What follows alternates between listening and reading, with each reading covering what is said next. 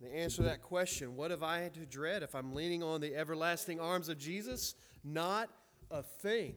Not a thing. If you have your Bible, open to John chapter 14. John chapter 14. Title of this message is Finding Comfort in a World That Hates the Love of Jesus. John chapter 14. It was love that motivated everything that Jesus did and said. It was love that motivated Jesus to even come to the world. We're told in John chapter 3 that it was the love of God that had him send his son on to the earth and ultimately onto the cross. It was because Jesus was a shepherd who loved his sheep that he died for us. It was his love that led him to teach the lessons and to do the signs and miracles that he did. There was no shortness of love from Jesus when he taught, when he did everything for humanity. But unfortunately, despite what I preached two weeks ago, you don't always reap what you sow. When we sow to the Spirit, we reap from the Spirit precisely what we sow. But we don't always sow into the world, or we don't always reap from the world what we sow into it. Because Jesus sowed love and compassion and mercy and all of these wonderful things into the world when he was walking the face of this planet. Opportunities to a lost world. That's what he sowed. And what did he reap? But violence, hatred, and murder. And I tell you this for one reason. As followers of Jesus, we should expect much of the same thing. We should expect that same amount of hatred and violence and murder, even. That may be a little harsh for a Sunday evening crowd. But uh, I want to read you a few stories. I've read from this before. It's a, it's a book written by a group called DC Talk, uh, the music group. They put together two of these books called Jesus Freaks, and they're uh, stories and testimonies about martyrs and people who had been persecuted for their faith. This one, uh, and, and uh, there's, there's stories in here from all times of history. I'm going to read you some that are from this century, uh, or in the last 50 years, I'll say it like that. This first one is, is called uh, I'm a Soldier of Christ, and it happened in 1999. Um, it's, it's written from the perspective of a young boy named Roy. The teens could tell that the shouts and chanting were getting closer and closer. An older teen looked nervously at his friend. The Muslims are coming. We'd better hide the kids, he said. Others, following his lead, helped the smaller children find hiding places in the buildings nearby. Then they hid themselves. It was January, and a crowd of mostly Christian children and teenagers had gathered for a Bible camp at the Station Field complex of Pattimura University on the island, island of Ambon, Indonesia. When the camp was over, cars came to take the laughing, rejoicing children back to their homes, but there were not enough cars to hold the young children. Meki and three other Christian men had gone to Wako village to try to rent additional transportation to take the rest of the children home, but they had not yet come back. What the kids waiting for the rides home did not know was that on their way to the village, the men were attacked by a Muslim mob who pulled them from their car and out onto the road. Meki and one of the other men were stabbed to death, and later their bodies were burned by the mob. The two other men escaped with their lives. Before long, the mob reached the university. They found many of the teens and forced them to come out of hiding. Roy was forced from his hiding place and made to stand before the mob. They threatened, Renounce your Jesus, or we will kill you. Roy was terribly frightened, though trembling, and he answered, I am a soldier of Christ. At this, one of the Muslim attackers swung a sword at his stomach. The sword hit the Bible that Roy held and ripped into it, knocking it out of his hand. The man's next swing sliced open Roy's stomach. His last word was Jesus. The mob dragged Roy's body out and threw it into a ditch.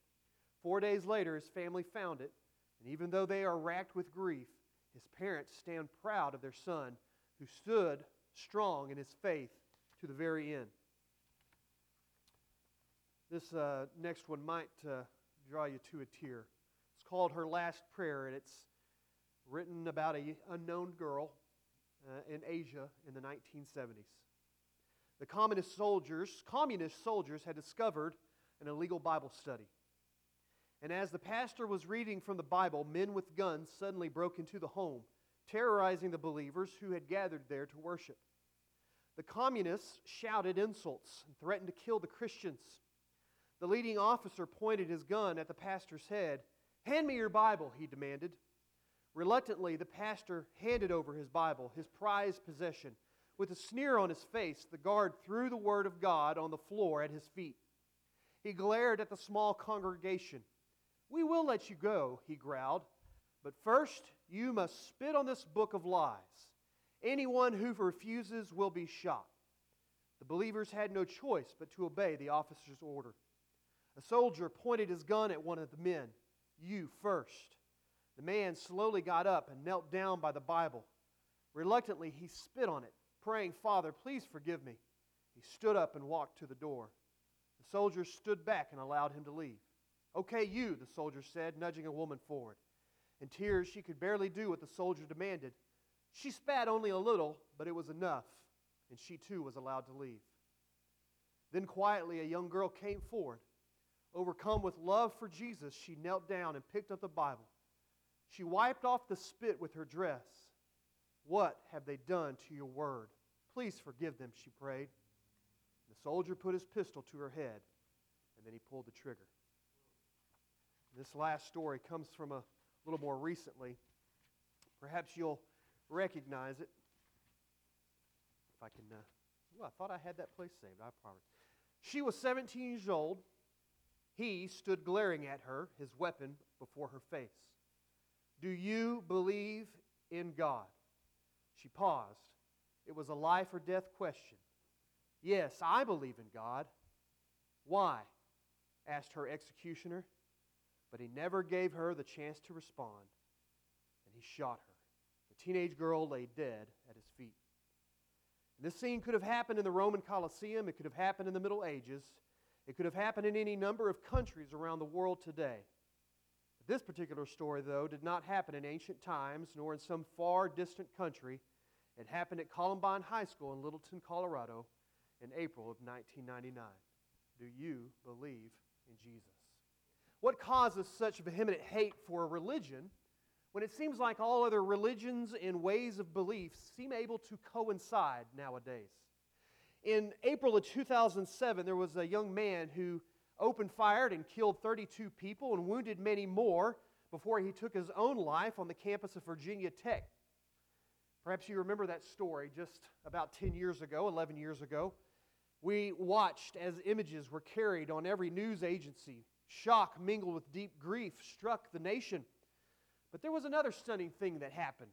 Shortly after this tragedy, campus officials of Virginia Tech decided there needed to be a memorial service, and that memorial service was televised live across the nation. The officials determined that it would be an interfaith service. And as the cameras rolled and the television uh, aired that memorial service, we heard a Buddhist quote the Dalai Lama. He referred to the basic goodness of mankind. There was a Jewish woman who read from Ecclesiastes chapter 3. There was a Muslim who quoted from the Quran and appealed to Allah. And there was a weak liberal, uh, liberal Lutheran pastor who gave a brief, empty talk about sticking together and helping one another. But no one mentioned the name of Jesus Christ in the entire memorial service. Why? What did they do with Jesus? Why did they omit any reference to him? The reason is this what Jesus Christ claims about himself and what is proclaimed about him in the Word of God is so specific and so exclusive that he is offensive to a pluralistic, universalistic, all roads lead to heaven type of culture. Almost everything is tolerated in the public arena but Jesus Christ. And that's where we're at this evening as we read through the chapter or the Gospel of John, chapter 14.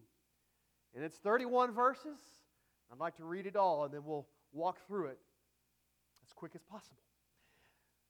John chapter 14, verse 1. Let not your heart be troubled. You believe in God, believe also in me. In my Father's house are many mansions. If it were not so, I would have told you. I go to prepare a place for you. And if I go and prepare a place for you, I will come again and receive you to myself, that where I am, there you may be also. And where I go, you know, and the way you know. Verse 5 Thomas said to him, Lord, we do not know where you are going. How can we know the way? Jesus said to him, I am the way, the truth, and the life. No one comes to the Father except through me. If you had known me, you would have known my Father also. And from now on, you know him and have seen him. Philip said to him, Lord, show us the Father, and it is sufficient for us. And Jesus said to him, Have I been with you so long, and yet you have not known me, Philip? He who has seen me has seen the Father. So how can you say, Show us the Father? Do you not believe that I am in the Father, and the Father in me? The words that I speak to you, I do not speak on my own authority but the Father who dwells in me does the works. Believe me that I am in the Father, and the Father is in me, or else believe me for the sake of the works themselves. Verse 12 Most assuredly I say to you, he who believes in me, the works that I do, he will do also. And greater works than these he will do, because I go to my Father. And whatever you ask in my name, that I will do, that the Father may be glorified in the Son. If you ask anything in my name, I will do it. If you love me, keep my commandments, and I will pray the Father, and he will give you another helper, that he may abide with you forever. The Spirit of truth, whom the world cannot receive, because it neither sees him nor knows him, but you know him, for he dwells with you and will be in you.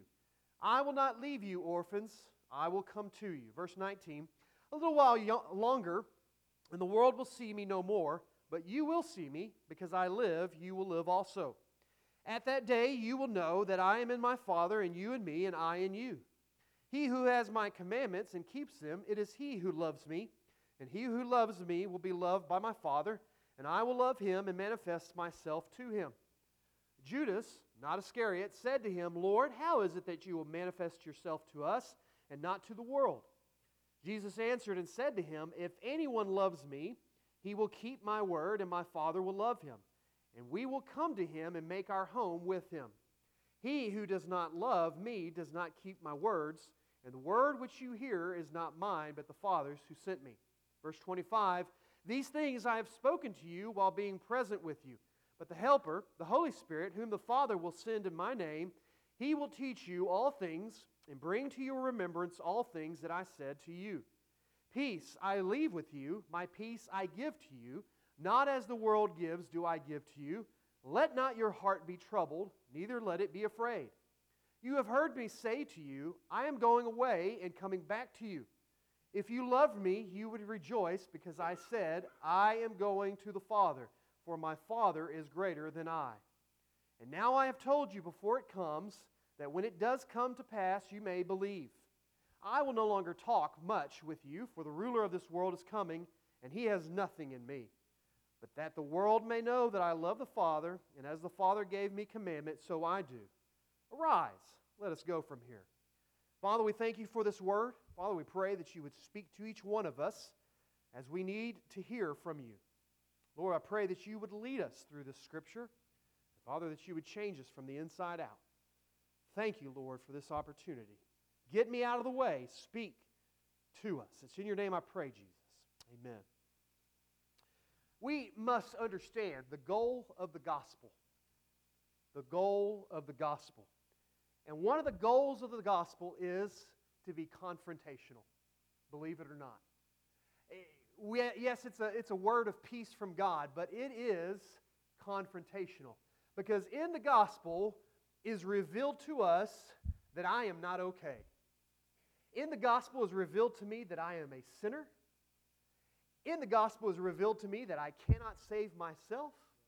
In the gospel is revealed to me that I must submit myself to a master, and that master's name is Jesus Christ. In the gospel is revealed to us that there is only one way of salvation, and I cannot make up my own way of salvation. And that for a creature that has such a self determined path of almost resistance is very confrontational to us. And it's also very confrontational to every other system of belief that is out there. Because every other system of religion will almost try to coincide with the other. Oh, they're okay. But the gospel, the, the, the basic beliefs based upon the gospel of Jesus Christ is exclusive. It is Jesus and Jesus alone, and that in and of itself is confrontational. And the goal of the gospel is reveal this to a lost world. And a lost world is in active rebellion against God. That's, that's where we are. When we were lost, when we were separated from God because of our sin, we were in rebellion against God. And so there's that confrontation. And for us who follow this very real, very loving Savior, but also very confrontational deliverer of a very confrontational gospel, we are left to wonder how do I deal with this? How do I deal with the conflict that's sure to come my way if I stand upon the exclusivity of the gospel? If I stand upon the claims of Jesus Christ that there is only one way of salvation, there is only one way to be in the Father, and that is through Him. How do we find comfort in a world that hates the love of Jesus? Because it was the love of Jesus that came and died on the cross and said, I'm doing this for you. And by the way, it's the only way of salvation, it's the only way of eternal life. Believe it or not, it's as exclusive as that is, that is God's love for mankind. But the world hates that. How do we find comfort in a world that hates the love of Jesus? And so in chapter 14, Jesus begins the chapter with this phrase Let not your heart be troubled. That's why I say, maybe we're supposed to find comfort from this chapter. Let not your heart be troubled. And really, this connects us back to chapter 13, which we looked to last uh, Sunday evening. And if you remember, chapter 13 ends with this scene that Jesus has basically told them, I'm going away and you can't come with me. What? Our leader? Our teacher? Uh, uh, our Lord? He's going and we can't. Why can't we go with him? He's also told them, one of you is going to betray me. He's also just told Peter, hey, I know you think you're devoted unto death, but you're going to deny me three times before the rooster crows. And yet, here Jesus is saying, take comfort. Here Jesus is saying, let your heart not be troubled. That's a lot of bad things. And so, no wonder his, he begins this chapter with this encouragement don't be troubled, but trust in God the Father and trust in me. And they could because Jesus and the Father are one. And what follows in this chapter of John 14 is what I have found to be six reasons. I want to give you six reasons. They're not long, but six reasons why they should not be troubled, why they should find comfort in a world that hates the love of Jesus, and why we in 2018 should also be able to find comfort in a world that hates the love of Jesus. The first one is this He says, I'm going to prepare a place for you in the verses 1 through 11. And by the way, I'm doing it with the Father. I'm going to prepare a place for you. And by the way, I'm doing it with the Father. In the end, if we have put our trust in Jesus, we can know that if we meet the same destination of Jesus, that is, if we die and, uh, and, and, and meet the same end as Jesus, then we will have the same ending Jesus had. What was his ending? Well, he was put to death, but he came back to life. He ascended to heaven, and now he resides at the right hand of the Father. Roman tells, Romans tells us that we if we are saved, then we are co heirs with Jesus Christ. Our inheritance is to be present with Jesus in heaven. That's a word of comfort. When Jesus says, I'm going to prepare a place for you, by the way, he follows up. He follows up that whole scene in, in chapter 13. I'm going away and you can't go with me with this statement. Here's where I'm going. I'm going to prepare a place for you. Now, Jesus is not in heaven with a hammer and a hard hat doing construction like Chip and Joanna Gaines, though I do feel a bit like a fixer upper. No, this preparation for our place in heaven was done on the cross. Our comfort in his preparation is in the fact that he and the Father of heaven and earth are one. And so, while in chapter 13 he tells the disciples, You cannot go where I'm going, he tells them here in chapter 14, verse 3 I'm going to prepare a place. Why? That where I am, you may be also. So you can't come with me right now, but there's coming a day when you can come with me, and that's where I'm going to prepare for you. And this promise of the afterlife is not just from Jesus, but again, he reminds the disciples in verses 1 through 11 of his oneness with the Father.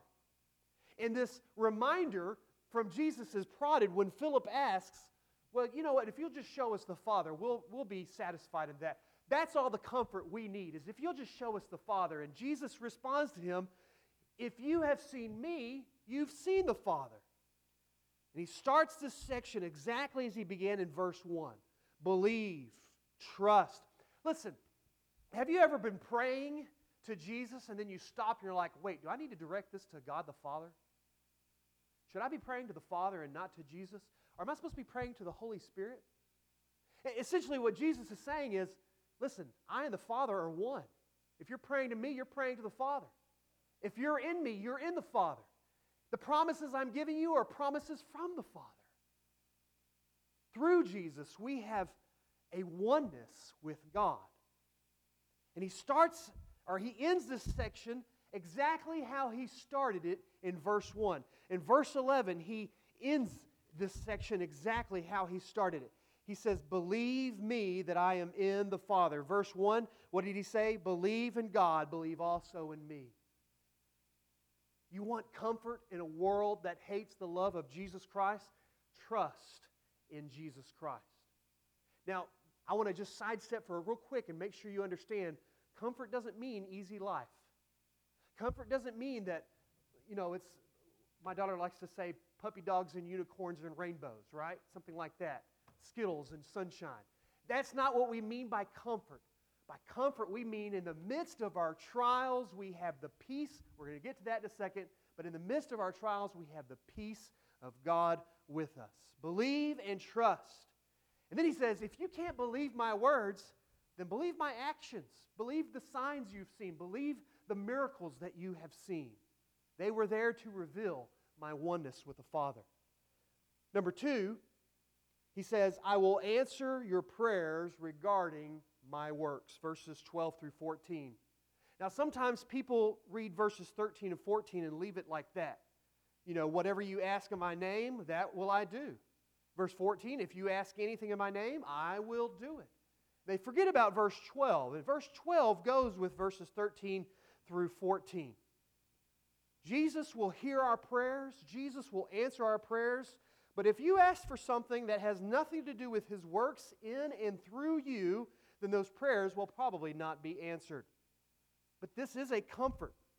As Christians, our top priority should be doing as He commands and as He leads us. Everything we do should be done as though done for the Lord.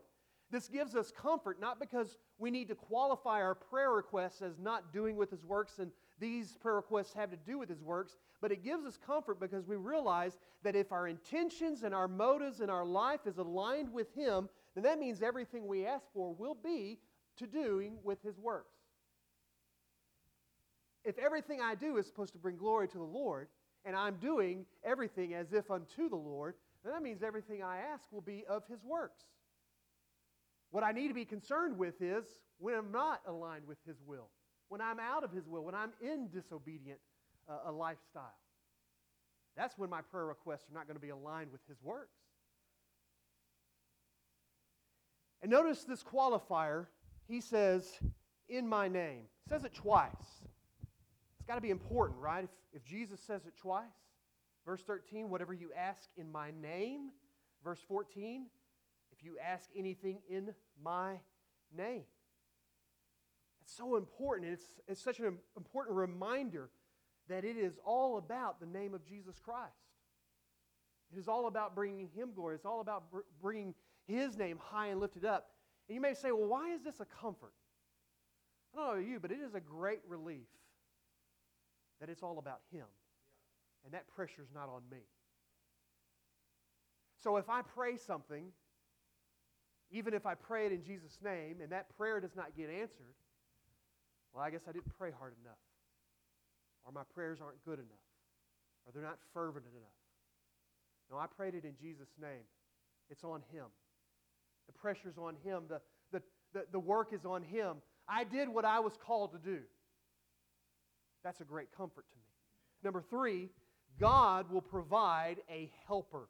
And some of your translations might actually say, and this is verses 15 through 17, and then jumping to uh, verses 25 through 26. And this sandwiches a section we'll get to in just a second. But God will provide a helper. And some of your translations will actually translate that word helper to comforter. These scriptures are, of course, talking about the Holy Spirit, who is called the great comforter in other scriptures. The Greek word there is a paraclete. Paraclete. And it's not a pair of cleats like you wore on the football field. It's a, it's a Greek word that refers to a actual helpmate that comes along, an assistant, a counselor. And what Jesus tells us in these scriptures about this wonderful helper, and why is this a comfort? Well, in verse 16, he says that this helper, this comforter, will abide with us and in us for how long in verse 16? What does he say? Forever. Have you ever doubted God would not be with you? Did I say that right? Have you ever doubted that God was with you? Don't. Jesus himself promises that the Helper is going to be with you forever. How long is forever, Ethan? Yeah, right? it is a really, really long time. we can't even measure it. What else does he say? In verse 17, he says, he says that we get him and the world doesn't. Now, this isn't for us to go out to the world and go, na na na na na na, I got a helper. But really to see how this sets us apart. Remember, the, the, the theme of this, the, the title of this is Finding Comfort in a World That Hates the Love of Jesus Christ. Listen, the lost world feels hate from the world. Right? The lost world feels the hate from the world, just like we feel hate from the world. Lost world doesn't have this wonderful counselor that is with us forever. We do. Be reminded that He is there he is speaking with you. Romans 8 tells us He is making groans and praying for us when we don't even know how to pray. We're going to talk more about the Holy Spirit next uh, in two weeks when we get to uh, verse uh, chapter 16. Verse 26, we're skipping down to that next section. Verse 26, what does he say about the Holy Spirit? That he will teach us all things. There's a lot of things I don't understand about God. But there is coming a day when all things will be revealed to us. It might be tomorrow, it might be 10 years, it might be when we enter into heaven. But the promise is someday you will understand and you will know more than you know right now, and you'll know all things. Verse 26 also says the Holy Spirit, the, the helper, the comforter, will remind us of Jesus' teachings. That's such such a beautiful comfort there to be reminded of Jesus' teachings. I do want us to note and be sure to see that this wonderful gift from the Father resides inside every believer. That's what Jesus says about the Holy Spirit. He says that He will be in every believer. That the Holy Spirit is there to help us in our need to be obedient and follow the Father and that's more related to what I was talking about this morning that submissive obedience that is needed in order for the Holy Spirit to do His work in me. The Holy Spirit actually helps me with that submissive obedience. Without it, then, there is this quenching of the Holy Spirit. And Jesus says, How can you love me if you won't obey? This theme is going to show up in just a minute. How can you love me if you won't obey? Number four, how do we find comfort in a world that hates the love of Jesus? In the manifestation of God in us. That's that verses 19 through 24. Jesus even says in verse 21 My Father and I will love him and manifest myself to him. And manifest just means to make yourself real to, to present yourself to something or to someone. Verse 20 Jesus kind of makes a, a confusing statement, perhaps. He says, At that day you will know that I am in my Father, and you in me, and I in you. Jesus is in the Father, Jesus is in us, and we are in Jesus. That's quite a, a lot of ingredients there. And that's a lot of details to try to catch, especially for such a short discourse. But essentially, that when we trust in God, when we trust in Jesus as our Lord and Savior, we can take comfort in the fact that God has made himself very real to us and in us. And really, this is sandwiched between these two statements uh, uh, of, about the Holy Spirit, because the Holy Spirit is the fulfillment of this promise that God will manifest himself to us and in us. And we know this is what is at stake because of what if Judas, not Iscariot, that's I like how John makes sure that you understand this is not Judas Iscariot, but Judas asks him. Verse 22 Lord, how is it that you will manifest yourself to us and not to the world? Again, this is not for us to go to the lost people and say, no, no, no, no, no. I've got a Savior, I've got a Holy Spirit, I've got a Comforter and a Helper living within me, but it is to understand the difference. How is it that God will be made manifest to us and not to the world? It comes down to obedience, submissive obedience, obedience to the Word of God. I told you this was going to show up again in a moment. This morning, I said you cannot worship God in disobedience. Someone might have thought that that was a little bit harsh, but Jesus goes one step further. He says, If you don't obey, you don't love me.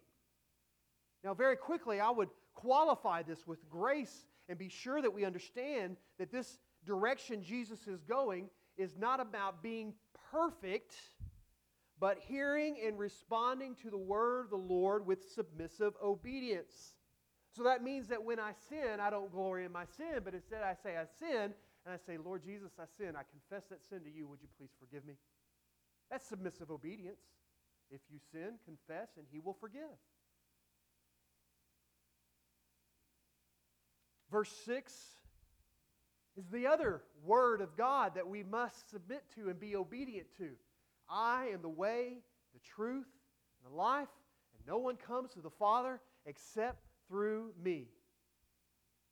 We find comfort in the fact that God makes himself manifest to us, is he makes himself real to us. If we believe in him, if we trust in him, and we submit to him in obedience. If this word is obeyed, then God will manifest himself to us and in us. And that's the Holy Spirit. You may be saying, well, is it God the Father? Is it Jesus Christ? Is it the Holy Spirit? Yes, yes, and yes. They are three in one. Does it matter if we differentiate and say, well, I'm, you know, uh, the Holy Spirit is leading me, God is leading me, Jesus Christ is leading me?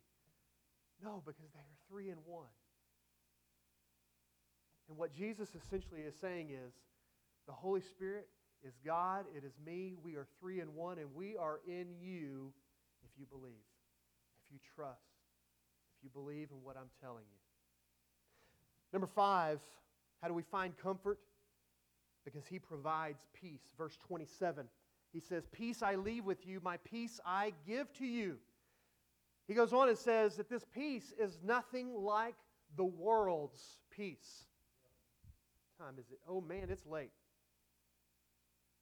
Real quick, what kind of peace does the world offer us? What kind of what is what is so different between God's peace and the world's peace? What is the world's peace? Temporary. Why is it temporary?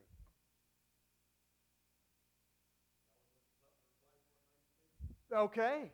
It's based on circumstance, it's based on situation, based on feelings, right? That's why the world's peace doesn't last. That's what's so different. Paul tells us that in Philippians chapter 4 that in Jesus we will have a peace that passes all understanding. It passes all understanding because it is not humanly, worldly peace based on feelings or emotions or, or, or uh, situations or circumstances.